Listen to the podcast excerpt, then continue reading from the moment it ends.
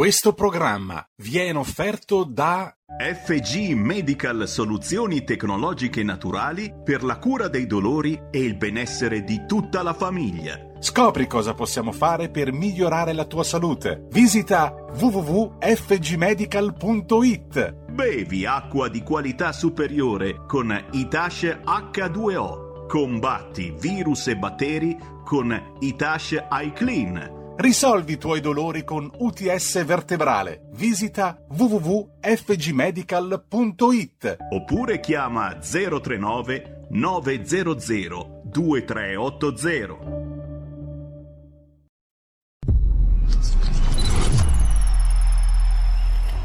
Va ora in onda Zoom, 90 minuti in mezzo ai fatti. Conduce Antonino Danna.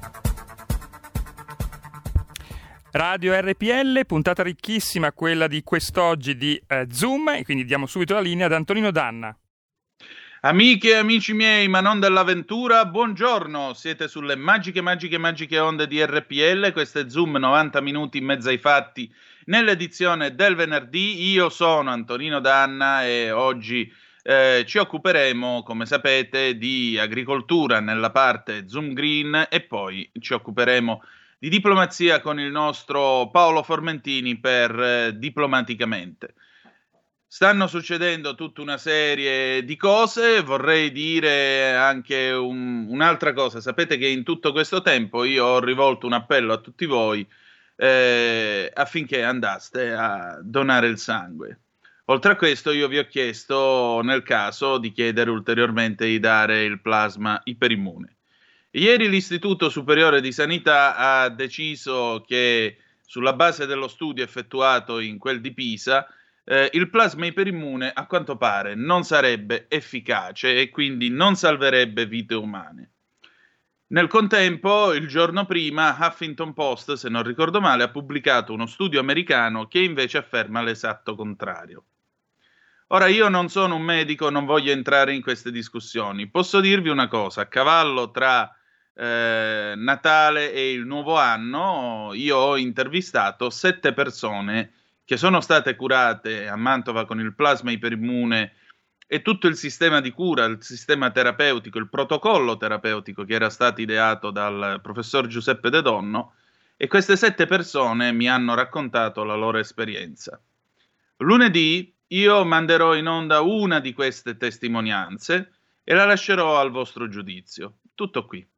Adesso cominciamo subito la nostra trasmissione e che dire di più, dobbiamo muoverci e siccome venerdì si balla direttamente dal 1986 Tracy Spencer, Run to Me e andiamo.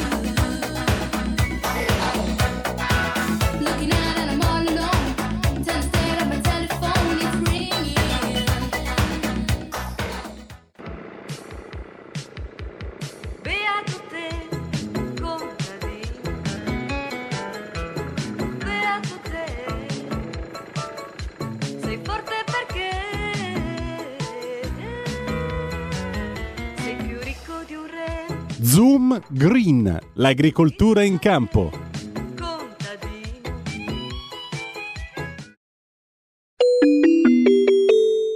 Qui Parlamento. La linea torna ad Antonino Danna e a Lorenzo Viviani che oggi è in un posto meraviglioso. Se vi collegate sulla app e eh, sugli smartphone ma anche dalla uh, Smart TV potete vedere dove si trova Lorenzo. Ecco, direi che il nostro condottiero delle magiche onde di RPL, Giulio Carnelli, insieme con Federico il Meneghino Volante in eh, plancia comando delle onde, abbia detto una sacrosanta verità. Infatti il mio esordio è stato alla faccia mia e adesso gradirei che alla faccia mia, cioè nel senso della mia, non della vostra, lo poteste ripete- ripetere pure voi guardando in diretta quello che l'onorevole Lorenzo Viviani, membro della Commissione Agricoltura eh, della Camera in quota Lega, sta per proiettare su radiorpl.it oppure Facebook oppure il canale YouTube. Lorenzo, Sì. buongiorno, vai, facci stare E male. allora, tanto, tanto, mentre vi parlo, spero che mi riusciate a sentire, vi faccio vedere Sì, sì. questa località che Eh. è la località La Possa a Rio Maggiore. Questo è naturalmente a parte lo scorcio, c'è un po' di scirocchello, c'è un po' di scirocco, non so se si sente in, eh, Poco, poco, non- microfono. Questo è il, non so, dimmi te Antonino com'è la visuale. Quello che vedete sullo sfondo è il Tino e la Palmaria. Il Tino e la Palmaria, e lo scoglio della crocetta, questo è lo scorcio con cui- su cui lavorano duramente, perché vedete, ora non so se si vede, poi ritorno con Sì, voi. lo strapiombo si vede. Eh, Lo strapiombo, questo è come lavorano gli agricoltori delle Cinque Terre, questo è quando si parla di conservare il territorio, fra mille difficoltà, fra mille peripezie, mi viene a dire, equilibristi dell'agricoltura, oltre che una volontà di ferro. Fortunatamente io qua mi trovo in una azienda agricola di un ragazzo giovane, un ragazzo quasi mio coetaneo, qualche anno in più, che ha deciso di rimettersi in gioco, di rimettersi, tra parentesi, fa un vino biologico, biodinamico, eh, con una serie di peculiarità, ma ha deciso di investire sul proprio territorio, di tornare dove è, nato, dove ha vissuto e di investire veramente nella protezione anche del proprio territorio. E questi sono veramente belli esempi. Io stamattina ho fatto veramente mare e monti, a parte che qua eh, sono diviso veramente fra eh, ma siamo a strapiombo sul mare, sei in montagna perché ti senti, si senti insomma in, eh, abbastanza in alto, però sei, sei a strapiombo sul mare. Stamattina ero sul mercato ittico di Genova, anche lì una bella, una bella realtà, una realtà che va sostenuta, una realtà che va recuperata anche dal punto di vista di orgoglio genovese, orgoglio ligure per quanto riguarda il settore ittico e sono riuscito a correre per fare questa diretta comunque sia in questo incontro e volevo far vedere naturalmente ai nostri radioascoltatori, telespettatori, mi viene da dire, sulle, naturalmente su Facebook e sull'applicazione, ecco, questo bellissimo posto che merita veramente di essere non solo visitato, ma di essere gustato anche attraverso i, propri, i, i suoi vini. Ecco, io lo descrivo per chi ci sta ascoltando ovviamente attraverso la radio, perché eh, chi ci segue attraverso la radiovisione ha avuto questa fortuna, chi no è meglio spiegarlo. Pensate, Lorenzo è in una, usate, permettetemi il termine camilleriano, in una casuzza che pare un dado, bellissima, color crema, è pitturata di color crema. Alle sue spalle c'è una persiana di colore verde, davanti a sé c'è questo strapiombo che digrada verso il mare, un mare di un bellissimo azzurro lievemente increspato, valuterei un Forza 2, massimo 3 della, della scala Beaufort, se lei è d'accordo, dottor Forse Viviani. qua- vira a essere anche quasi 4 perché dall'alto si vede, si vede, si vede poco però insomma la- sono d'accordo con lei sono d'accordo Sì, con... mi sembra, mi sembra abbastanza sostenuto e poi si vedono questi bellissimi terrazzamenti dove appunto l'amico del nostro Lorenzo si preoccupa di produrre vino biologico. L'odore del mare ve lo lascio immaginare perché non possiamo trasmettervelo attraverso gli altoparlanti. Detto questo, venerdì prossimo io vengo a fare la puntata lì e tu vieni a farla qua a casa mia. Perché non- così non vale, così non vale, No, cioè onestamente. a fare un appunto a parte naturalmente Sì. la descrizione che merita veramente anche dal punto di vista eh, letterario, insomma sei stato veramente quasi leggere un libro eh, nella tua descrizione, però il bello è vedere proprio questo vino eh, in che viene, che nasce, che viene praticamente nutrito e coltivato uh, vicino alla macchia mediterranea, vicino a piante di limoni, proprio perché hanno un sé, un suo perché anche nel, nel, proprio nella, nella, nella, nell'interazione che hanno queste piante, anche dal punto di vista sia del, della, del preservarlo da da, alcuni, eh, da alcune piante, da alcuni insetti naturalmente patogeni, o, quindi insomma veramente una bellissima realtà, una bellissima realtà, ma come sono tutte belle, fammi dire, le realtà della nostra Italia. C'è questo, ci sono le, le, le, c'è, c'è il nostro, nostro Veneto che è capofila in alcuni tipi di, di, produzioni, la nostra Sicilia che è meravigliosa per altre, quindi insomma ogni regione che visito, sia dal campo, dal campo, agricolo sia dal campo della pesca, mi stupisce. Naturalmente sono campanilista perché è la terra dove sono nato e questa è la mia Liguria, però ecco, ci sorprende ogni punto, ogni scorcio della nostra Italia. Eh, pare anche a me, pare anche a me. Tra l'altro, visto che mi hai provocato con la citazione letteraria, quello è il classico posto dove oggi verso le due e mezza, se sei ancora lì, il vero momento di esaltazione culturale è trovare su internet Meriggiare pallido e assorto eh. di Eugenio Montale e avere il coraggio di fare un video mentre la leggi davanti a quel mare. Guarda che sarebbe qualcosa di straordinario. Lo faremo, insieme quando, lo faremo insieme quando mi verrai a trovare, lo faremo in quel di Monterosso, che era la località preferita ecco. da Eugenio Montale. Esatto, l'Eusebio nazionale, come lo chiamava Carmelo Bene. Lorenzo, allora noi oggi abbiamo un ospite che adesso vi vado a presentare. L'ospite che io vi vado a presentare il neopresidente dell'AMBI, Associazione Nazionale eh, Consorzi di Bonifica e Irrigazione, Francesco eh, Vincenzi da eh, Mirandola in provincia di Modena, 43 anni, imprenditore agricolo, e il presidente Vincenzi, tra l'altro, eh, dal 2012 al 2018 è stato presidente di Coldiretti Modena, oggi appunto presiede l'Ambi, è con noi qui a Zoom e gli do il benvenuto. Signor Presidente, buongiorno. Buongiorno, grazie mille. Grazie a lei. Ecco, tanto per chiarirci, perché lo sappiate, l'Ambi è un gigante che rappresenta qualcosa come 181.313 km di canali irrigui e di scolo, 9.233 km di argine a fiume e mare, 22.839 briglie e sbarramenti per laminazioni piene, 754 impianti idrovori, 1.301 di sollevamento delle acque per irrigazione, 914 invasi per uso prevalentemente irriguo e 116 impianti di produzione di energia elettrica. Ecco, quando uno pensa al consorzio di bonifica, gli viene da pensare alle paludi pontine o alla piana della Mezzia Terme e dice vabbè, che cosa sarà mai? Sarà quei terreni che sono stati messi a regime. E invece no, come vedete il, il, il, lavoro dei consorzi di bonifica e di irrigazione è molto più grande e molto più importante. Signor Presidente, io intanto complimenti per l'elezione, buon lavoro. Io leggo Grazie qua dall'ANSA il eh, primo aprile.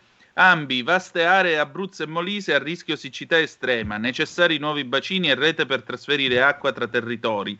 Non solo il Po, con una portata quasi dimezzata e ben al di sotto della media di periodo, meno 45% dagli inizi del mese, ma vaste aree di Abruzzo e Molise sono a rischio siccità estrema. Questo è il vostro report Osservatorio Ambi sulle risorse idriche, Proprio. che in una nota... Prego, dica. Sì, è proprio quello il nostro osservatorio che ormai da due anni stiamo, teniamo aggiornato, teniamo aggiornato eh, settimanalmente, un osservatorio che ci fa vedere com'è lo stato della nostra situazione rispetto alla risorsa idrica in tutto il territorio nazionale ed è uno stato ahimè fa notare quanto i cambiamenti, i cambiamenti climatici stanno incidendo in modo negativo rispetto alla uh, quantità di acqua che abbiamo nel nostro paese. Una quantità di acqua che naturalmente è cambiata rispetto agli anni passati, una quantità di acqua che ce l'abbiamo in eccesso per sei mesi all'anno e una quantità di acqua che abbiamo in difetto negli altri sei mesi dell'anno. E questo cosa comporta per il nostro Paese? Purtroppo la dichiarazione di uno stato di calamità costante o per troppa o per poca acqua. È per questo che come AMBI eh, stiamo proponendo da, diversi, da, diverso tempo un piano di mitigazione ai cambiamenti climatici, ma è soprattutto un piano di manutenzione ordinaria da un lato e straordinaria dall'altro di tutte quelle opere che come lei ha citato gestiamo come mondo dei consorzi di bonifica, ma che essendo e vivendo in un territorio eh, pressoché artificiale come tale deve essere mantenuto e per fare questo abbiamo bisogno di mantenere i nostri impianti idrovori adeguati a queste piovosità e soprattutto anche ai cambiamenti del territorio. Pensate al consumo del suolo che naturalmente fa cambiare quella che è la, la velocità dell'acqua in arrivo ai nostri impianti, ma anche all'agricoltura che da un lato deve vincere la sfida della sostenibilità e dall'altro deve garantire la sicurezza dell'approvvigionamento alimentare, cosa che abbiamo toccato con mano in questo ultimo purtroppo anno di pandemia, dove una delle certezze che avevamo bisogno di avere dopo la salute era la sovranità alimentare e la necessità di avere a disposizione il cibo. Presidente, mi permetta un'osservazione stupida, però sì. noi fa- la-, la faccio anche perché i nostri ascoltatori possano fare da soli le loro, possano trarre le loro conclusioni. Lei ha detto abbiamo sei mesi di acqua in eccesso e sei mesi di acqua in difetto. Vista così, uno potrebbe tranquillamente dire: beh, allora che cosa ci vuole a portare il sistema in pareggio? Appunto, quanta ne sprechiamo, come ne sprechiamo e come non riusciamo invece a raccoglierla? Ecco, noi abbiamo due diverse problematiche. La prima è che sono cambiate le piovosità, quindi piove in tempi molto più ristretti con dei volumi molto più importanti. Quindi abbiamo dei problemi di assorbimento da parte del suolo che non, non, avviene più come un tempo quando pioveva tranquillamente per molte ore dove l'acqua faceva in tempo a scendere in falde e andare a rimpinguare quelle falde che poi erano la riserva che avevamo al, del sottosuolo della nostra acqua. Oggi piove molto più veloce, corre via dal territorio, arriva immediatamente nei nostri fiumi, ma ancora peggio quando arriva nei nostri fiumi corre velocemente verso il mare, perché noi riusciamo ad oggi nel nostro paese a trattenere solo il 10% dell'acqua che piove perché dopo nel sud la Cassa del Mezzogiorno ha costruito una serie di invasi e dall'altra parte verso il nord abbiamo i grandi, laghi, i grandi laghi alpini, su buona parte del nostro territorio non siamo riusciti a costruire una rete di invasi che trattenga l'acqua dolce per poi, quando piove per poi restituirla quando ne, abbiamo, quando ne abbiamo bisogno. E questa è la sfida che il Paese deve vincere, una sfida che deve togliersi dalle ideologie del passato dove riteneva che gli invasi fossero impattanti, fossero opere grigie, ma sono invece opere che non hanno, hanno, una valenza da un lato sociale, perché avere la disponibilità dell'acqua è un aspetto di tranquillità sociale, e dall'altro hanno una straordinaria, una straordinaria valenza ambientale. Perché noi abbiamo alcuni territori, lei nel comunicato l'abbiamo citato la settimana scorsa, che sono a rischio desertificazione, perché non abbiamo più la giusta quantità di acqua per garantire la vivibilità di quei territori. Allora se noi avessimo invece una rete di invasi che ci permette di trattenere l'acqua quando abbiamo detto ne abbiamo ancora, perché comunque nonostante siamo un paese del Mediterraneo, mm, come nel bacino dell'Europa, noi siamo all'interno del bacino del Mediterraneo, comunque siamo tra i paesi di questo bacino dove piove ancora più di tanti altri, piovono oltre mille millimetri di pioggia all'anno. Questa però noi la sprechiamo, la sprechiamo nel senso che va a mare, il valore dell'acqua è quando è dolce, non è il valore perché se guardassimo l'acqua salata non ci sarebbero problemi. Credo che dal punto di vista, a parte che economico ma anche logico, non sia la logica quella di farla diventare salata, poi con un desalinatore come succede in alcuni paesi come Israele o, o, o simili, eh, la desalinizzano e la tornano a utilizzare. Credo che la, lo, lo, la, la sfida del nostro paese sia quella di fare dei bacini multifunzionali, quindi ad uso umano, ad uso agricolo, ad uso di produzione di energia elettrica e ad uso anche ambientale, che servono a mantenere la, la biodiversità nel nostro territorio per trattenerla intanto che piove e poi distribuirla. Lorenzo. Assolutamente, intanto ne approfitto, saluto il Presidente Vincenzi, eh, praticamente ha detto tutto Ciao. e sottoscrivo, buongiorno a lei Presidente. No, ma eh, sottoscrivo naturalmente quello che ha detto, ma eh, quale ruolo, eh, insomma un ruolo fondamentale quello di Ambi, anche in tutta la politica eh, del piano nazionale che è rivolto naturalmente al Green New Deal, l'acqua che è fondamentale nell'agricoltura di precisione, l'efficientamento delle nostre strutture, io penso alle reti idriche enormi che abbiamo e il compito enorme che hanno i consorzi molte volte anche solamente nel riuscire a mantenere le strutture esistenti, parliamo veramente di una rete enorme, io passo, parlo dal mio piccolo Ligure e parlo della vallata del Magra dove c'è il doppio ruolo non solo di servizio alla, alla parte agricola ma di preservare un territorio che semmai ormai sarebbe paludoso, cioè molte volte anche noi cittadini non ci rendiamo conto che tante zone del nostro paese noi le consideriamo insomma eh, normali, ci passeggiamo, cioè abbiamo la nostra casa, abbiamo la nostra vita, però sono mantenute anche da, eh, da questi consorzi, dal, dal, dall'AMBI, dal, dei consorzi di bonifica che riescono a mantenere con un sistema comunque di canali, di pompe, eh, di, di dighe, di invasi, riescono a mantenere questo territorio. Quindi non è solamente un servizio alla nostra agricoltura che deve essere comunque mantenuto, ma proprio un servizio che si fa alla collettività. E penso naturalmente a tante aree del sud che dovrebbero essere efficientate, a cui produzioni potrebbero realmente essere traguardate a degli standard enormi, ma che naturalmente mancano degli importanti passi dal punto di vista infrastrutturale. Quindi la mia domanda è proprio ecco, che ruolo ha Ambi secondo lei, Presidente, anche dentro al piano nazionale, ma dentro questo Green New Deal?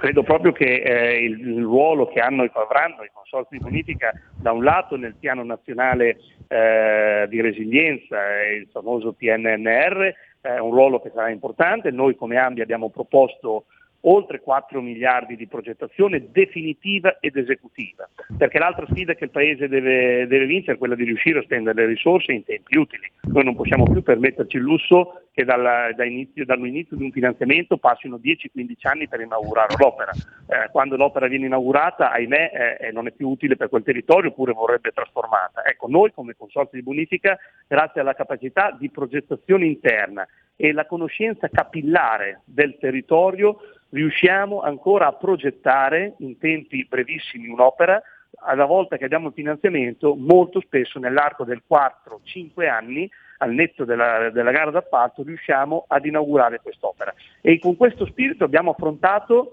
le sfide all'interno del piano nazionale di resilienza, con 4 miliardi e 2 oltre 21.000 posti di lavoro che riusciremo a, produrre, a, a, a far nascere nel nostro lavoro e soprattutto delle opere che vanno incontro alle sfide di mitigazione dei cambiamenti climatici e all'accompagnamento dell'agricoltura alla sfida del Green New Deal. Pensate alla costruzione e anche a ripensare nuovi invasi, ma anche a ripristinare alcuni degli invasi, onorevole, esistenti che oggi sono parzialmente utilizzati o, addirittura non utilizzati per interventi o perché manca un'opera, un, manca un pezzettino di un'opera che non è mai stata terminata. Pensate certo. il rifacimento di questi impianti idrovori che si trovano molto spesso sotto il livello del mare, che si trovano da un lato a, a, a, vincere la sfida dell'innalzamento del mare, perché naturalmente con il riscaldamento globale il mare sta, sta rialzando, e dall'altra parte devono ricevere delle acque che in tempo più breve arrivano a causa delle copiose, delle copiose eh, piogge che avvengono. E dall'altra parte, come ho detto, dobbiamo far sì che l'agroalimentare e che l'agricoltura non subisca il Green New Deal, ma che sia lei partecipe di costruire questo nuovo percorso in Italia e in Europa. L'agroalimentare sarà la chiave di volta per il nostro Paese per uscire dalla crisi e l'utilizzo dell'acqua, come ho detto prima, essendo in un paese del Mediterraneo, rimane un tassello indispensabile per poter fare e continuare a produrre nel nostro Paese. Dobbiamo toglierci d'addosso però eh, la retorica di dire che l'agricoltura consuma l'acqua. L'agricoltura non consuma l'acqua. Dobbiamo andare in Europa a raccontare un'agricoltura virtuosa, un'agricoltura efficiente che riesce ad ottenere grazie all'acqua delle produzioni di altissima quantità ma soprattutto di altissima qualità, sia dal punto di vista sanitario che dal punto di vista organolettico. Signor Presidente, io la ringrazio del suo tempo e la ringrazio di essere stato nostro ospite. Spero di averla di nuovo. Per... Prego, spero di averla di nuovo ring... qui con noi e insomma, grazie e buon lavoro. Vi ringrazio io per averci dedicato voi questa attenzione e ci auguriamo che di essere ancora con voi per raccontare un altro pezzo di belle storie del nostro paese. Molto volentieri, grazie ancora. Allora, adesso andiamo in pausa e torniamo dopo la radiopromozione. A tra poco. Il futuro appartiene a chi fa squadra. Le radio italiane si uniscono per giocare la partita da protagoniste. Nasce l'app Radio Player Italia. 140 stazioni in una sola rete. Scegli la tua preferita e ascolta il suono perfetto del digitale. Gratis, senza registrazione, senza interruzioni. Compatibile con tutti i device. Le notizie, la compagnia, la musica scelta da chi la ama, la conosce e la vive. Scarica Radio Player Italia. Il futuro batte con la radio nel cuore. Anche RPL è disponibile su Radio Player Italia.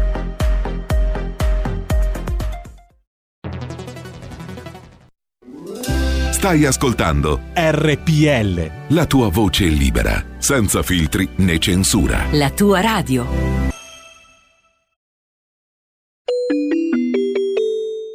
Radio RPL, diamo subito la linea a Sammy Varin per la radiovendita.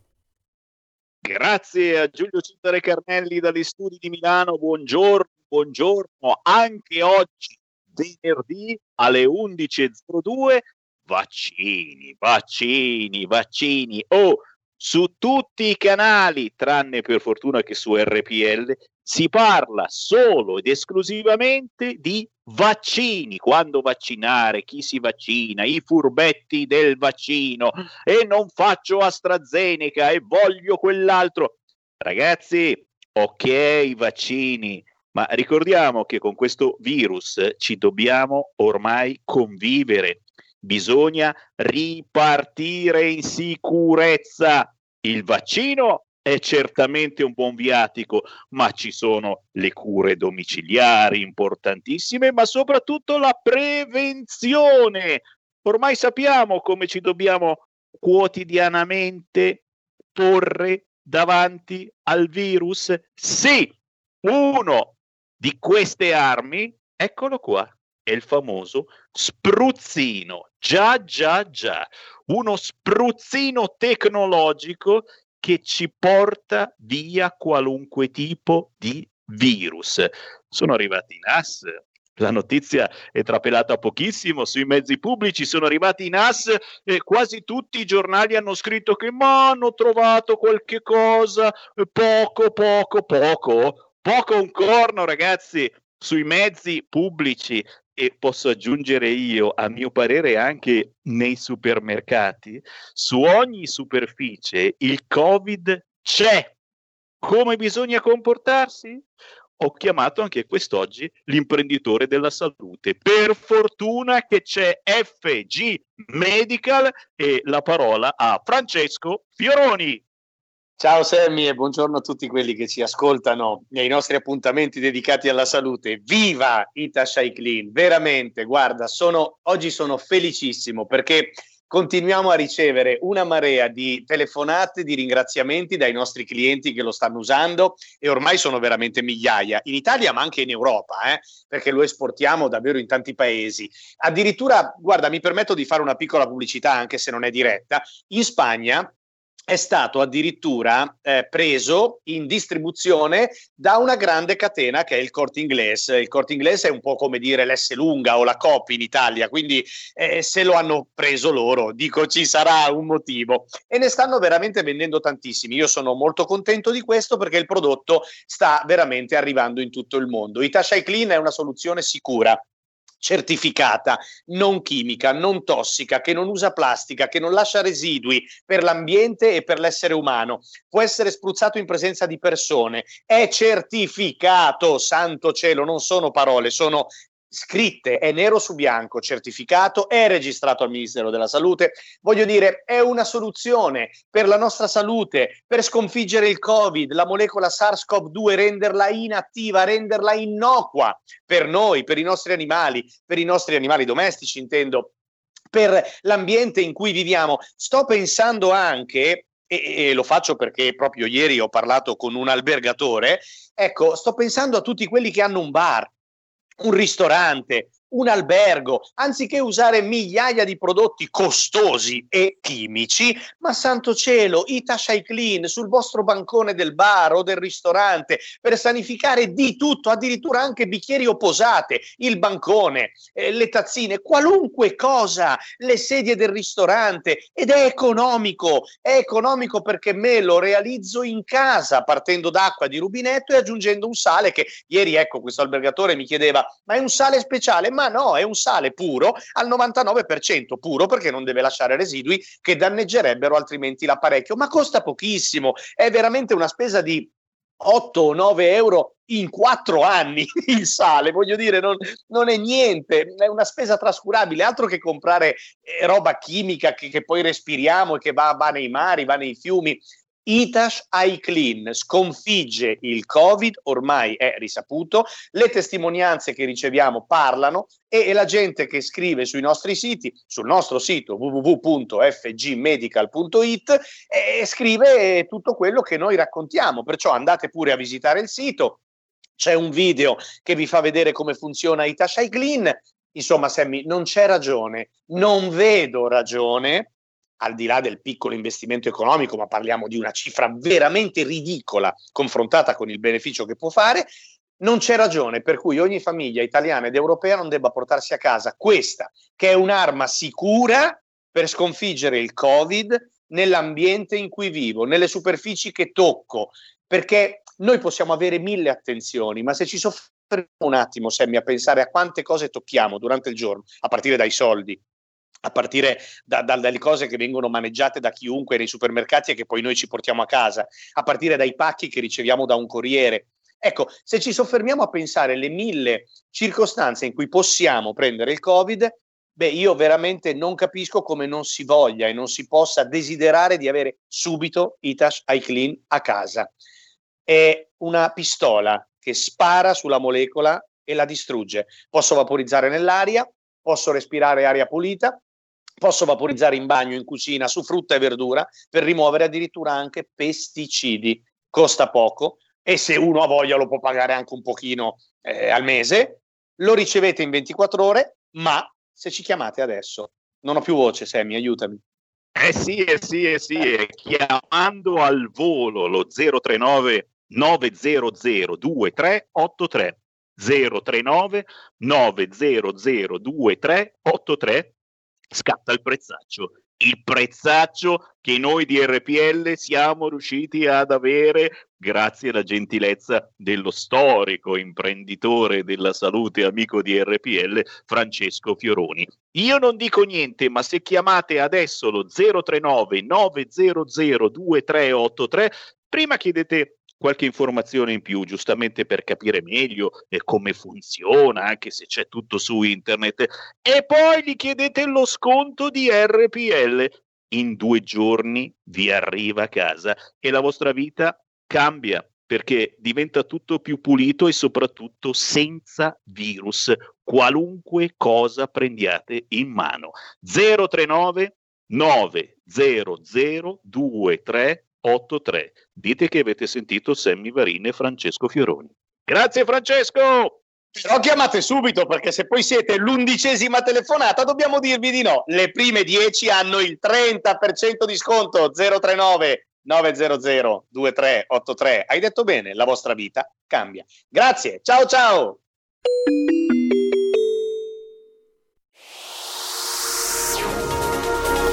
Exclusive Dance Chart. Exclusive Dance Chart. Ciao belli, sono Max Martinelli. Con la DJ Isabi vi aspetto su RPL per farvi fare tanti saltelli con la Exclusive Dance Chart, la classifica dance nazionale. Dalle 23 il sabato, se avete voglia di dance, vi aspetto su RPL con la Exclusive Dance Chart. Tanti saltelli con la B e il Martinelli su RPL. Exclusive Dance Chart. E ridiamo subito la linea ad Antonino Danna e Lorenzo Viviani. E rieccoci, siete di nuovo sulle magiche, magiche, magiche onde di RPL. Questo è sempre Zoom 90 minuti in mezzo ai fatti. Antonino Danna e Lorenzo Viviani al microfono. Il vento sulle Cinque Terre sta lievemente rinforzando, quindi credo che abbiamo toccato quota 4 della scala Beaufort abbondantemente, però mh, malgrado tutto questo eh, mi pare che abbiamo avuto una conversazione molto interessante con il presidente dell'AMBI, eh, il, um, il, presidente Francesco Vincenzi. Io vi volevo leggere una notizia che è uscita su Avvenire stamattina. Eh, ringrazio Alina, la nostra spacciatrice di rassegne stampa. Eh, indice FAO, prezzo del cibo ai massimi da sette anni. Il collega Pietro Saccò scrive su Avvenire tra gli effetti collaterali della, della, pandemia c'è anche l'aumento del costo del cibo. L'indice globale del prezzo del cibo, ha comunicato ieri la FAO, a marzo è aumentato per il decimo mese consecutivo, portandosi ai livelli più alti dal 2014. E continua. L'indice calcolato dall'Organizzazione delle Nazioni Unite per l'alimentazione e l'agricoltura tiene conto delle quotazioni delle cinque principali materie prime alimentari: carne, latticini, cereali, oli vegetali, zucchero. A marzo è salito a 118,5 punti, 2 punti e 4 in più rispetto ad aprile e ben 23,4 punti in più nel confronto con marzo del 20. A spingere l'indice generale sono state soprattutto le quotazioni degli oli, carne e latticini. In calo, nel confronto con febbraio, quotazioni di cereali e zucchero, che restano però molto superiori rispetto a quella di un anno fa. Avvenire scrive ancora che il rincaro dei prezzi alimentari è preoccupante. In molti paesi poveri, aumenti nell'ordine del 20% in un anno rischiano di togliere a milioni di persone la possibilità di avere un'alimentazione adeguata. Col crescere dei prezzi del cibo crescono ovunque i rischi di tensioni e rivolte. La primavera araba iniziò tra la fine del 10 e l'inizio del 2011 proprio in coincidenza con una simile impennata dei prezzi alimentari. Nei paesi, nei paesi ricchi invece i rincari rendono più difficile la situazione nelle fasce più povere della popolazione. L'Istat stima che nel 2020 le famiglie italiane in uno stato di povertà assoluta siano aumentate del 20% da 1,7 a 2 milioni. Lorenzo, queste sono cifre che fanno tremare i polsi. Assolutamente sì, assolutamente sì e devo dire che ora poi mi sono perso parte della tua, della tua spiegazione perché insomma ero dietro altre mille. Io ho il problema che quando guardo il telefono è meglio che non lo guardo, come tanti altri colleghi del, di partito, perché eh, mi, devo vedere i 50 messaggi che mi sono arrivati durante la trasmissione e a cui devo rispondere. Però ecco, ci fa capire quanto sia importante anche quello che ha detto eh, prima il, vicepresid- il presidente Vincenzi quanto sia importante la sussistenza alimentare, quanto sia importante eh, garantire, non essere dipendenti da altri paesi, avere una propria produzione, avere una propria produzione di qualità, ma che sostenga il fabbisogno nazionale. Ecco, quindi l'involuzione, il fatto di eh, andare verso una decrescita felice non fa per noi e non deve essere per noi perché l'Italia deve saper camminare con le proprie gambe e cercare di essere indipendente da altri paesi. Purtroppo invece su tanti settori, fatemi dire, siamo completamente legati mani e piedi anche nella trasformazione a delle produzioni estere anche per le nostre eccellenze, quindi bisogna realmente investire sulle nostre produzioni territoriali e locali che sono sicuramente anche di livello qualitativo superiore alle altre.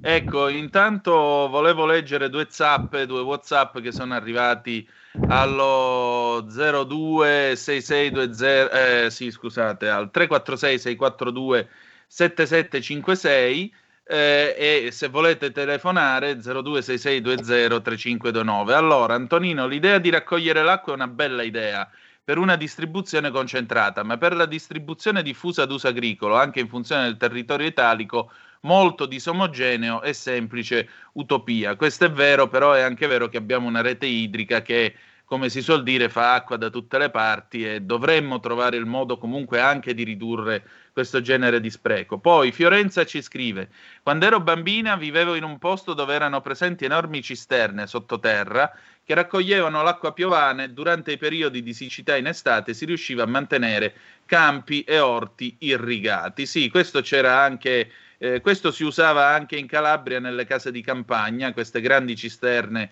sottoterra che raccolgono l'acqua piovana. Abbiamo due telefonate, Lorenzo. Pronto chi è là? Pronto? Maestro, il Manzoni dalle Canarie, buondì. Eh, maestro, sì, sì, sì. No, sì, sì, avevo due, una domanda da fare anni. Mi domando perché in Corsica, lungo tutta la costa, sono immensi allevamenti di ostriche e cozze, mentre in Sardegna non ce ne sono, almeno per quello che mi risulta. eh. In Corsica si danno le, le ostriche come se fosse pane secco. Io ho mangiato le migliori cozze le domande di, di Manzoni Corsica sono sempre super interessanti, però ti ho sentito malissimo. Non so se è colpa mia, Antonino. È che entra un attimo il vento. Allora, quando entra un attimo il vento, però io l'ho capito. Allora, Manzoni chiedeva com'è che in Corsica ci sono eh, mitilicolture di ostriche e cozze, mentre in Sardegna no. Ah, Eh, no. per- No. però aspetta un attimo perché abbiamo un'altra telefonata. Pronto chi è là? Eh, sono Albino, provincia di Torino, salve. Comandi, buongiorno. Grazie. Grazie caro, io ho un argomento diverso, se un diciamo non un, din- ma eh, vabbè, definiamolo un appello. Allora, io sto ascoltando in questi giorni questa massa non so nemmeno come definire, pennivendoli, eh, possiamo definirli terroristi mediatici, che stanno inculcando il terrore nelle persone che devono farsi vaccinare. Io sono stato vaccinato con l'AstraZeneca, non ho avuto nessun problema, anche se alla base io ho dei problemi al sistema immunitario. Ed infatti il medico era titubante, mi fa, ma dico, tia tranquillo, io problemi non ne ho, so già tutto quanto la storia, mi ha detto allora va bene, mi ha fatto l'AstraZeneca, esattamente tre giorni fa, io non ho avuto, ripeto, nessun problema, quindi coloro i quali rifiutano l'AstraZeneca sono dei somari, perché ad un certo punto basta pensare che in Italia muoiono circa mille persone all'anno per l'aspirina, ma nessuno l'aspirina la butta nell'immondizia. E la cosa peggiore che ho sentito che dicono che se continua così l'AstraZeneca non verrà più distribuito in Italia. Io a giugno devo fare il richiamo, cosa me lo fanno con l'acqua fresca? Ma siamo scemi? E quindi certa gente dovrebbero zittirsi prima di parlare o avere delle cognizioni scientifiche precise e non rompere le scatole e inculcare il terrore nelle persone. Io capisco anche quelli che rifiutano il vaccino, però per conto mio sono dei somari, chiuso, questa è una mia opinione. Grazie maestro, la saluto, arrivederci a lei. Gra- Albino, grazie. Sì. Allora, Antonino, no, Prego. due cose, guarda, io sono un biologo, lo sai, anche se non sono non un virologo, comunque sia non ho fatto biologia molecolare come prima, come specialistica, e devo dire la verità che non mi sono mai permesso parlare di parlare di vaccini, perché mi fido molto della comunità scientifica, ma soprattutto, ecco, il problema grosso è che io però, devo dire, capisco anche tante persone, perché siamo in un vortice di informazioni dalle più disparate, da Facebook che ormai è diventato un ricettacolo, fatemi dire purtroppo anche di cattiva informazione, o di altri apparati, comunque sia anche la, la stampa ci ha messo del suo, quindi capi- dobbiamo capire le tante persone che magari anche eh, legittimamente mettono, si mettono a leggere, non sapendo magari filtrare alcune informazioni, è difficile. Bisogna naturalmente andare avanti con la campagna vaccinale, bisogna impegnarsi in questo. Eh, però ecco, non condannerei così tanto, eh, non- non- io sono uno che qua- quando avrò la possibilità e lo, sarà il mio turno farò il vaccino, qualsiasi tipo di vaccino sia, e lo farò fidandomi del, del sistema sanitario nazionale, quindi non ho eh, problemi a dirlo. Eh, però dobbiamo anche capire tante persone che naturalmente sono invase dalle informazioni, sono invase da, da- da una serie di input e quindi magari non avendo neanche i mezzi eh, si preoccupano, perché comunque sia eh, quando ti arriva come una ragazza magari ha avuto dei problemi o come c'è stato, io ti dico dalla mia Liguria, una- un insegnante di 32 anni che ha avuto un problema grave, che eh, cioè, è morta, e magari ora io non so la situazione se, eh, però naturalmente viene ribaltata sui media in maniera abbastanza ridondante e tante persone si possono preoccupare. Quindi dobbiamo anche capire una popolazione che è invasa da input diversi. E sta a noi cercare di dare un'informazione giusta anche alla politica e comunque sia rassicurare pensando che comunque io sarò uno dei primi eh, che non mi sottrarrò al, vic- al vaccino sicuramente quando nel momento in, in cui sarà il mio turno. Detto questo, che è un altro, un altro discorso che c'entra poco con la nostra trasmissione agricola e della pesca, sul discorso della, della Sardegna e la Corsica. In Sardegna sono presenti, eh, ostriche non lo so, eh, quindi lì mi informerò, eh, Manzoni, e lo- te lo farò sapere alla prossima trasmissione, però la mitilicoltura è presente. C'è da dire che per quanti muscoli ci siano in Sardegna c'è tanto anche eh, reimmersione, ne avevamo parlato di questo problema che è insomma eh, un problema che è quello che diventa italiano una cosa che magari magari italiano c'ha poco perché arriva, si fa una bagnatina nelle acque magari italiane e poi diventa tutto italiano. Però diciamo la verità che la, comunque in maniera abbastanza eh, endemica presente la mitilicoltura, non tanto quanto dovrebbe essere, devo dire la verità, perché avrebbero secondo me delle, delle possibilità di espansione, anche per la qualità delle acque e il, il fatto di, fatemi dire, di un prodotto estremamente ecologico eh, che può essere traguardato a dei livelli molto molto alti anche dal punto di vista ambientale. E le ostriche, le ostriche io ce l'ho in quel di, di, La Spezia perché i miei mitilicoltori qui li hanno cominciato a produrre e potrebbe essere veramente un passaggio importante anche per l'economia italiana. Ricordiamoci sempre che ci manca l'anello iniziale, sull'ostrica abbiamo bisogno del, della parte dell'allevamento, del, del far partire la, la, la la, la, l'ostrichina piccolina, eh, un termine biologico terribile, quindi i miei colleghi mi uccideranno per questo, eh, però ecco, l'ostrichina bisogna farla nascere, bisogna avere delle, delle, delle, delle strutture eh, le avanotterie perché sono per i pesci, ora mh, il termine tecnico non so perché sia, sia per, per, il discorso de, dell'ostrica, però sono molto i francesi specializzati in questo e noi dipendiamo da loro. Ecco, un passaggio molto importante sarebbe riuscire a avere anche questo primo anello della catena per poter cominciare a produrre anche noi le ostriche. Ogni tanto rubiamo qualche business anche agli altri, perché dobbiamo essere dipendenti dall'ostrica francese, rinomata l'ostrica francese, quando possiamo metterci del nostro, perché guarda, quelle di La Spezia sono di qualità super, però dobbiamo cercare di essere noi, essere a produrre dall'A alla Z il prodotto. Dove le fanno? In mare o alla bocca del Magra? Ah, bravo, vedi che hai studiato, vedi che hai studiato. Eh, perché le belonne le fanno nelle acque fredde d'Arcachon, che è un eh, bacino... Ah, sì. Una, una, una, noi le facciamo nella parte esterna del Golfo di Spezia okay. e ora quindi, però si faranno e si proveranno a fare nella parte proprio dove arriveranno delle acque naturalmente di un certo tipo, anche leggermente più dolci, e fuori, diciamo ancora più in mezzo al mare, dove arrivano, dove sfocia il, il fiume Magra, che è uno dei fiumi più importanti che abbiamo qua nella zona. Eh, vedi che ho una certa pratica della geografia della zona. numero uno, numero uno. Eh.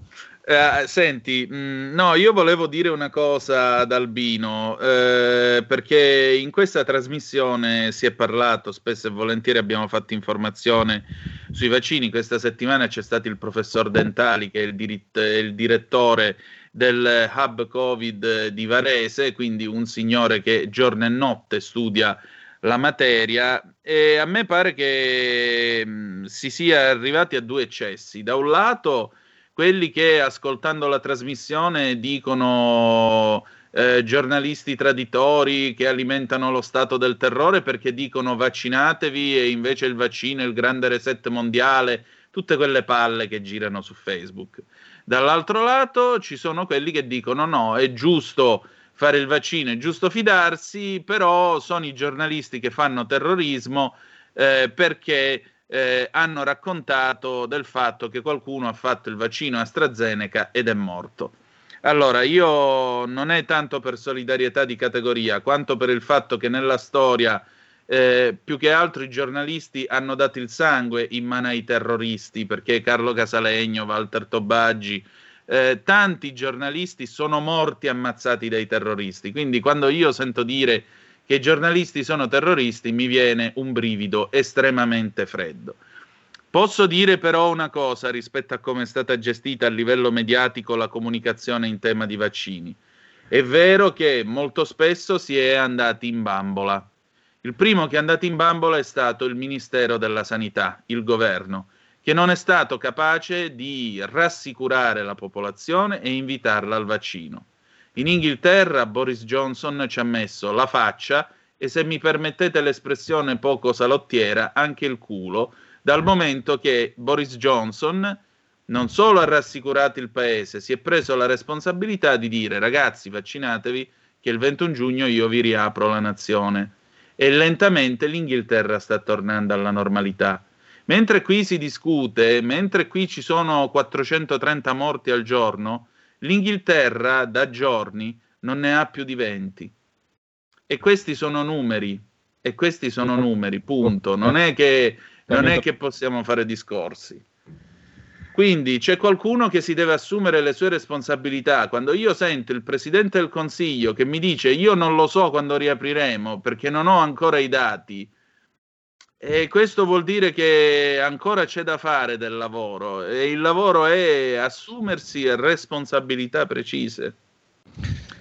Avere un Questo po' è. di, di comandanti, di comandanti, di comandanti. No, non è essere comandanti. eh. Comandanti vuol dire, Antonino, vuol dire prendersi le responsabilità, prendersi le Esatto. responsabilità nelle decisioni soprattutto. Purtroppo siamo in un paese, fammelo dire, ma non è una critica verso Draghi, ma una critica verso la politica e al sottoscritto. Io vengo da un momento che eh, c'è una, una fase nella mia pesca, adesso non ti voglio annoiare, che è quando questo tempo- con questo tempo qua che c'è adesso, eh, con la lampara cali, ma devi stare molto attento a calare la rete perché rimani inchiodato lì e puoi andare a fondo perché eh, non hai più la possibilità di manovra. Quindi devi pensare se in quell'ora di tempo che devi salpare una rete enorme, lunga 600 metri, alta eh, 150 metri, riesci a fare tutte le operazioni senza mettere a rischio l'equipaggio e le persone che sono sui battelli in mare.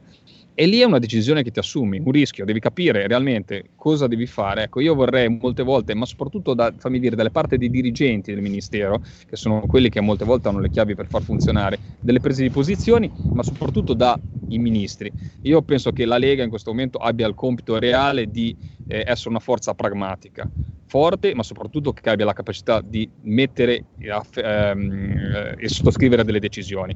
Perché, come dicevamo prima, fuori onda si sbaglia, si può sbagliare, ma si sbaglia decidendo e non stando eh, sull'Aventino a guardare quello che succede. Esatto, e questo è il punto. Cioè, in questo paese noi dobbiamo ritrovare delle persone che abbiano il coraggio di dire benissimo, vengo io a portare il peso di questa decisione, perché se va bene la vittoria ha sempre tanti padri. Uh, che bello, che grande vittoria, che bel momento. Se va male in questo paese, la vittoria quasi sempre è orfana, ma se ha un padre, quel padre vorrebbe essere morto. E allora bisogna avere il coraggio di dire: perfetto, ci sono qua io, sono per questo motivo seduto su questa sedia, io mi assumo questa responsabilità. Va bene? Perfetto, ne beneficiamo tutti quanti. Va male? E pazienza, torno a fare altro. E dobbiamo fare. D'accordissimo È tutto qui. Con te, d'accordissimo con te, Antonino, d'accordissimo con te. Quindi Cioè- l'amico Formentini oggi non c'è. Allora, il povero Paolo stamattina eh, ha avuto una mattinata un po' particolare perché eh, lui sarebbe dovuto partire verso le 10.40, difatti mi aveva chiesto se eh, avremmo potuto dargli 10 minuti poco prima delle 11 per poter dire alcune cose sulla situazione turca. Eh, dopodiché si era pensato di fare una manifestazione all'ambasciata turca, la manifestazione per motivi tecnici è stata annullata, di conseguenza Paolo è rimasto a Roma, gli ho detto guarda, vista la mattinata com'è partita, lui mi aveva già mandato un contributo audio e una risposta alla lettera di un nostro ascoltatore, per cui Paolo comunque la sua parte l'ha fatta abbondantemente, gli ho detto guarda, ti ringrazio, fai così, prenditi questa giornata di riposo perché mi pare che oggi è una giornata un po' confusa e ci risentiamo venerdì prossimo. Quindi comunque Paolo c'è, Eh, virtualmente ma c'è. virtualmente, ma devo dire la verità, eh, ha fatto un intervento, devo dire, che ha, ha avuto gli applausi non solamente eh, nostri del gruppo eh, della Lega, naturalmente su quello che è successo in Turchia, eh, su insomma, questo, questo sgarbo, che è più di uno sgarbo, è più una provocazione. E vabbè, non, so- non ne parliamo in questa trasmissione agricola e te ne lascerò Certo. parlare, avrei già parlato in lungo e in largo.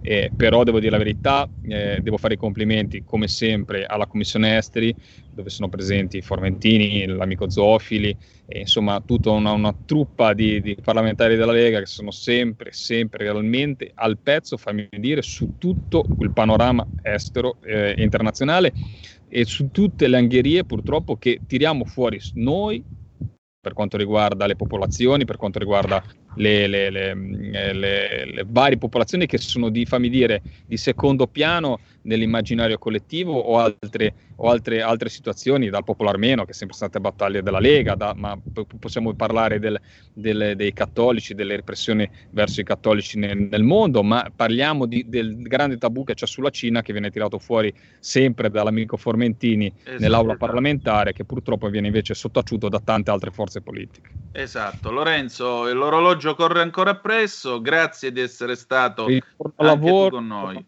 Lavoro e ri- ri- recupero l'amico eh, della località La Possa di questa fantastica, eh, fantastica azienda agricola e ti dico la verità, mi devo fare anche una serie di, di scalinate perché qua quando cammini cammini sempre in verticale, quindi scendi bene ma devi anche salire e fortunatamente non ho accettato il bicchiere di vino a quest'ora del mattino, se me salire sarebbe stato molto più difficile. E vabbè, fa bene alla salute.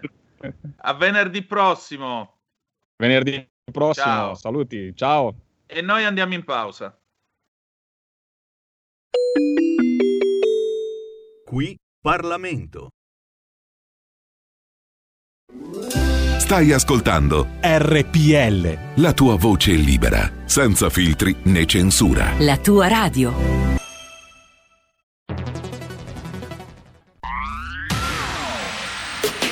La radio si modifica, semplifica, da plus la musica purifica. Dove vuoi, dove vuoi, con chi vuoi, rilassati e vai. La digital radio non ti molla mai.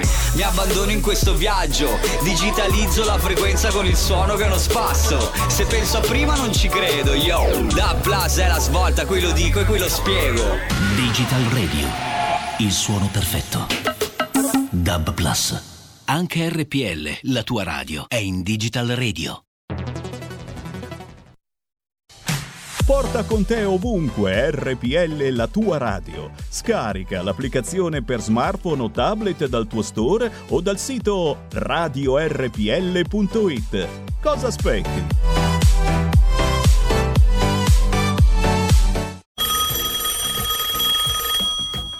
Pronto?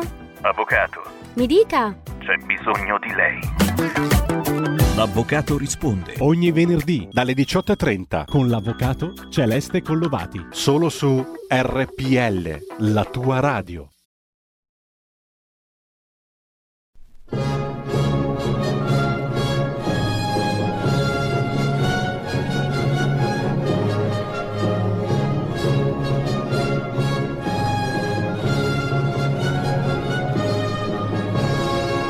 Diplomaticamente, la politica estera.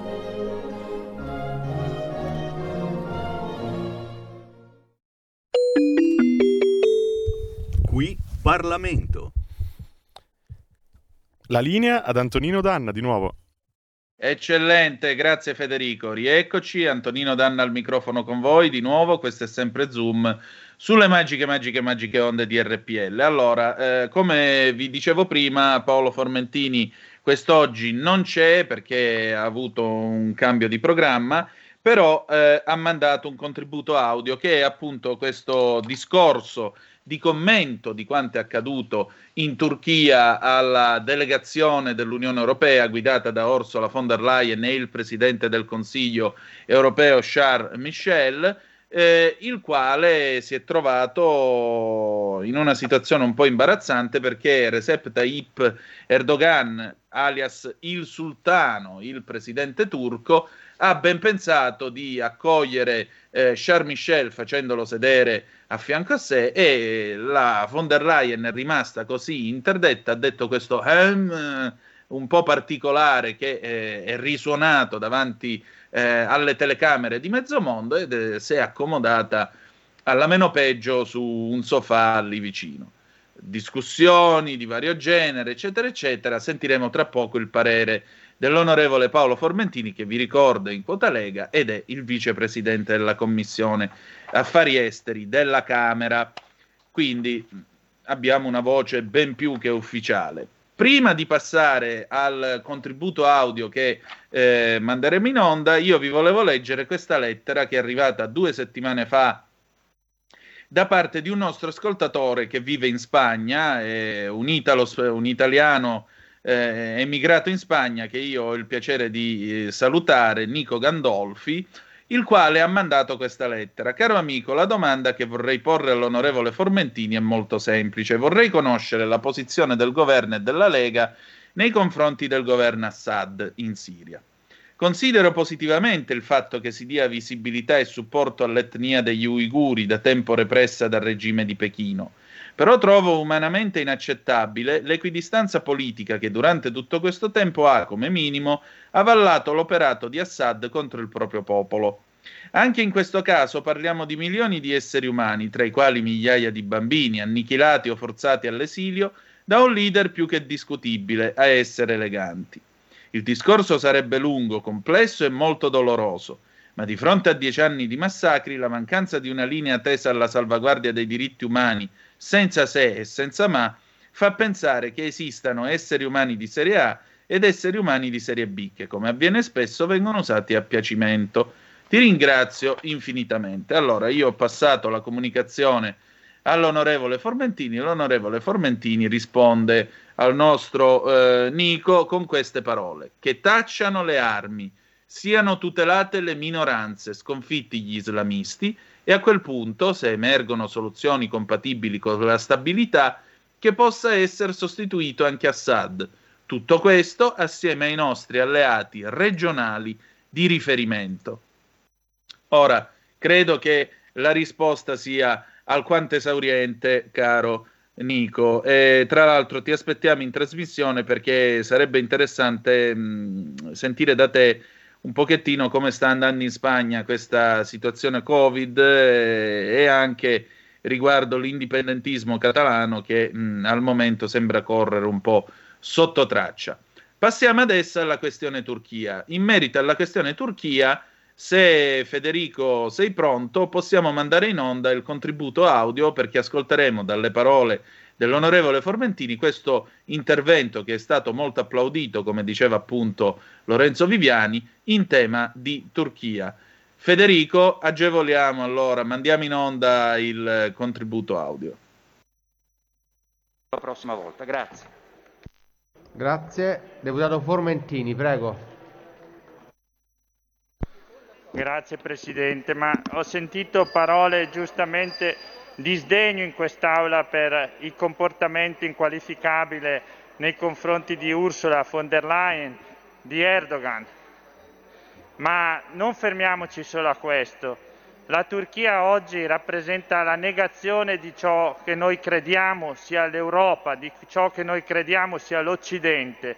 Non c'è più Stato di diritto, gli avvocati vengano incarcerati, non c'è più un qualsiasi segno tangibile di vera democrazia. Pensiamo ai curdi, ma pensiamo anche agli armeni. Il 24 aprile prossimo ricorrerà il, l'anniversario del Metzjegern, del grande male, del genocidio degli armeni. Quel genocidio che quest'Aula ha fatto così fatica a riconoscere, ci ha messo 30 anni di battaglie della Lega per arrivare a riconoscerlo e questo perché? Perché le pressioni commerciali sono state tali sulla Farnesina, sui nostri imprenditori, da spaventare il Parlamento italiano. Noi non accettiamo minacce, noi non accettiamo intimidazioni, noi vogliamo che la Turchia, se desidera rimanere nell'alleanza atlantica, scelga tra i vaccini cinesi e la libertà, scelga tra i missili russi e quell'esercito a difesa delle libere democrazie. Qui bisogna fare una scelta di campo, non è possibile osservare ancora proni a quello che succede nel Mediterraneo orientale, laddove le prospezioni turche si sono spinte in acque territoriali europee a largo di Cipro. Non è possibile tollerare oltre una potenza che disegna una linea obliqua che taglia tutto il bacino del Mediterraneo orientale dicendo che quella è zona economica esclusiva. Non lo è, non lo sarà mai. Noi qui siamo a difesa delle donne, dello Stato di diritto, della nostra libertà e delle nostre democrazie, contro ogni dittatura. Grazie. Ecco, questo è stato l'intervento dell'onorevole Paolo Formentini alla Camera in tema di Turchia. Visto che ieri si parlava di democrazia turca, credo che le parole del vicepresidente della Commissione Affari Esteri della Camera siano quanto mai fonte qualificata, oltre a quelle di Suad Sbai, che, che è stata nostra gradita ospite ieri, credo siano fonti alquanto qualificate in grado di descrivere bene quello che accade ad Ankara.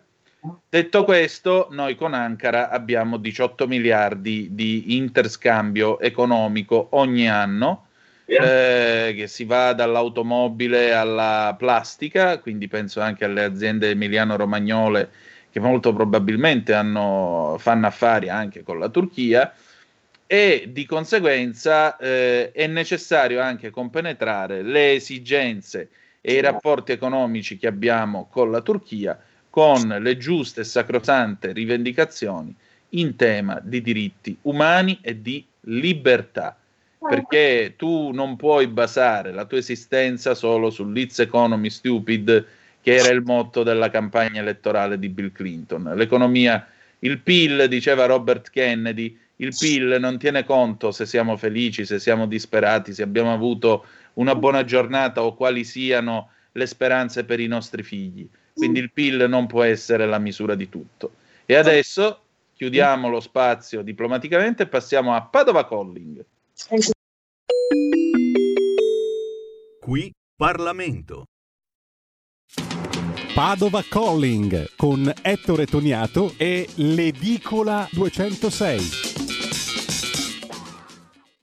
Ettore, buondì. Buongiorno, buongiorno, come andiamo là? Qui bel tempo, sole, caldo, si sta bene, sembra di essere a Dubai. No, qui se guardo fuori ha pioviginato, ora sta uscendo di nuovo il sole. Beh, dai, insomma, ci godiamo la giornata. Niente, Sì, qua- ci proviamo. Come vanno le cose in edicola a via Piero Bonni, in quel di Padova, quartiere Arcella? Insomma, la gente viene tranquilla, commenta un po' le notizie come al solito. Oggi si parla come al solito insomma, di vicini- vaccini, ma anche di medici di base Ah, che risultano anche eh, adesso oberati. Proprio stamattina parlavo con il mio medico di base perché ho avuto un piccolo infortunio, niente di grave, insomma, che una hai dec- avuto? E niente, tagliavo con il flex del legno, solo che c'era un chiodo dentro, il flex è rimbalzato indietro e mi ha aperto una mano. Vabbè, comunque Madre de Dios. una decina di punti, niente di grave, ecco, non ho neanche troppo male. Con 10 E- punti che si vince. Eh, non lo so, eh, carta fragola. Va bene, scherzi a parte, effettivamente al- all'ospedale mi hanno detto guarda non ti postiamo, non, non ti scuciamo noi, devi chiedere al medico di base.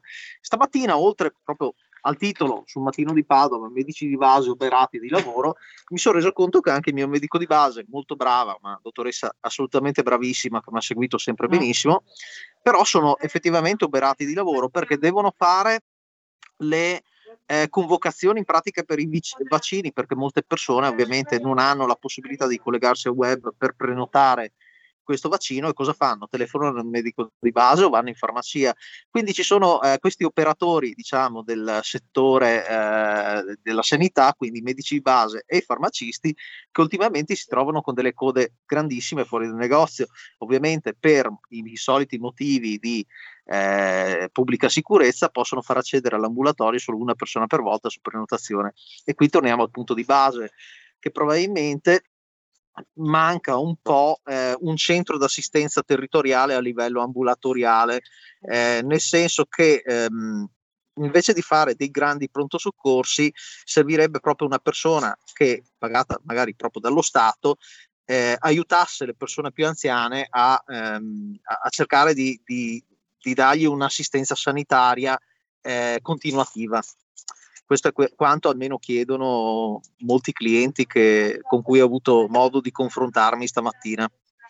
Certo, e mi sembra anche il caso, anche perché molto spesso, tra l'altro, eh, si richiede agli anziani di partecipare attraverso eh, internet, prenotarsi, nuove tecnologie e c'è poco da fare. Molti anziani non sanno usare le nuove tecnologie è il loro diritto non saperle usare perché alla fine della fiera uno può anche arrivare a 80 anni e avere il sacrosanto diritto di essere ascoltato e assistito da un essere umano e di conseguenza sì, c'è bisogno di questi centri dove, dove ci sia il contatto umano.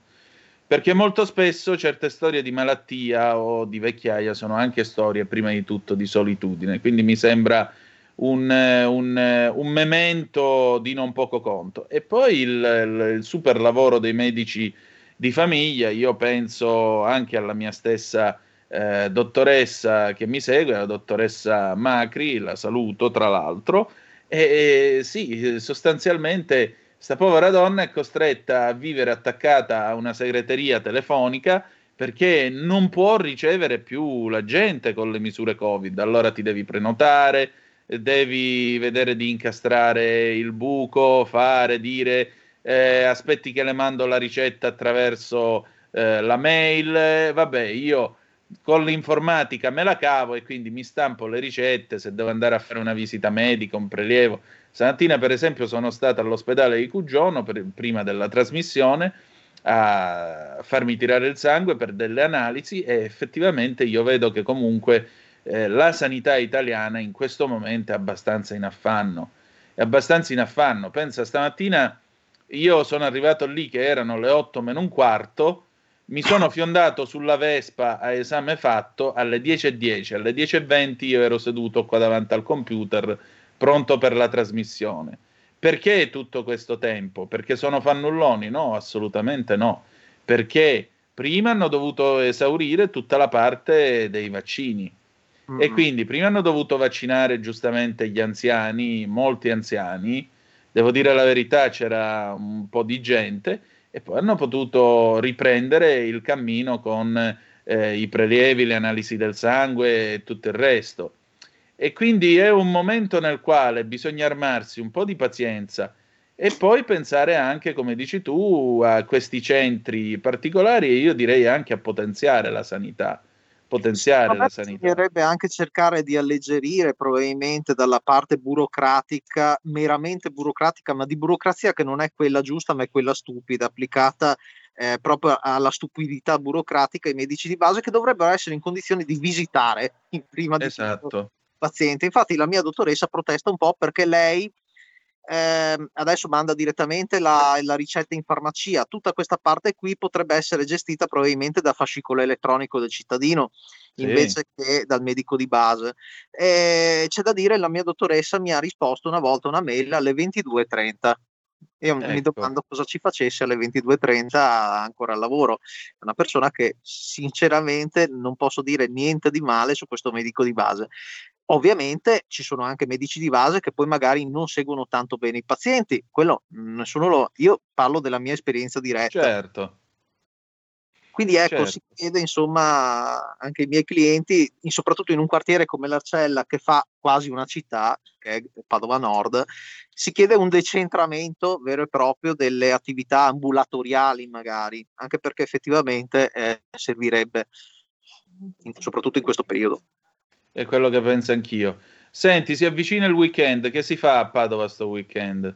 Ma siamo in area arancione, quindi teoricamente c'è un pochino più di libertà ecco, rispetto a prima. È sempre dal punto di vista di responsabilità, credo che si farà un po' di lavoro in giardino, almeno io nei limiti del possibile, ovviamente, dai 10 punti, mano permettendo, però si faranno un po' di, di lavori in giardino. Ah, eh, martedì scorso è stata il Carbonara Day, ho sentito. Sì. Quindi abbiamo, lo festeggio un po' in ritardo, oggi credo che mi farò la carbonara. Ah, buono, mi raccomando, non mettere il sugo come hanno fatto gli americani, perché sennò veramente scrivo Guarda, a Zaia ti faccio cacciare dal Veneto. Ho letto un articolo che la carbonara, secondo gli americani, sarebbe nata in, in America. No. Sì, vabbè, hanno inventato no, tutto loro. Dall'indignazione. sì, sì, la carbonara è nata in America, ok, va bene, come vogliono loro. D'altronde da gente che ha violentato la pizza trasformandola in pizza all'ananas, di che cosa vogliamo parlare? E coi gamberetti. Ma eh, che Dio possa avere pietà delle loro anime. Ecco, questo è quello che io posso dire. Cioè, te prego, te prego. Mamma mia, gente che è convinta che in Italia eh, si mangi tutti quanti le fettuccine Alfredo e tutto il resto. Vabbè. veramente. Taverna Giuseppi. sì, sì, veramente. Guarda, io mh, mm, suggerisco, ecco, vi suggerisco una pagina Facebook, credo meritoria, che si chiama Degrado Italo-Americano. Ve la ripeto, Degrado Italo-Americano. Valla a cercare, Ettore, perché cerco, non la conoscevo. Pensavo Ecco. orrore alimentari. Esatto, vedrete quanti orrori alimentari ci sono lì. Vi prego, andate a visitare Degrado Italo-Americano su Facebook. Darò un'occhiata sicuramente. Vedrete che mi ringrazierete. Non aggiungo altro. Però a stomaco vuoto fatelo. Eh, Ettore, allora io direi che possiamo concludere. Niente, noi ci sentiamo lunedì, va bene? Ok, d'accordo, se- saremo qua. Grazie, passa un buon weekend. eh, insomma, ci sentiamo presto. Grazie ancora. Salve, ciao. Ciao, ciao, ciao, ciao. Bene, e adesso.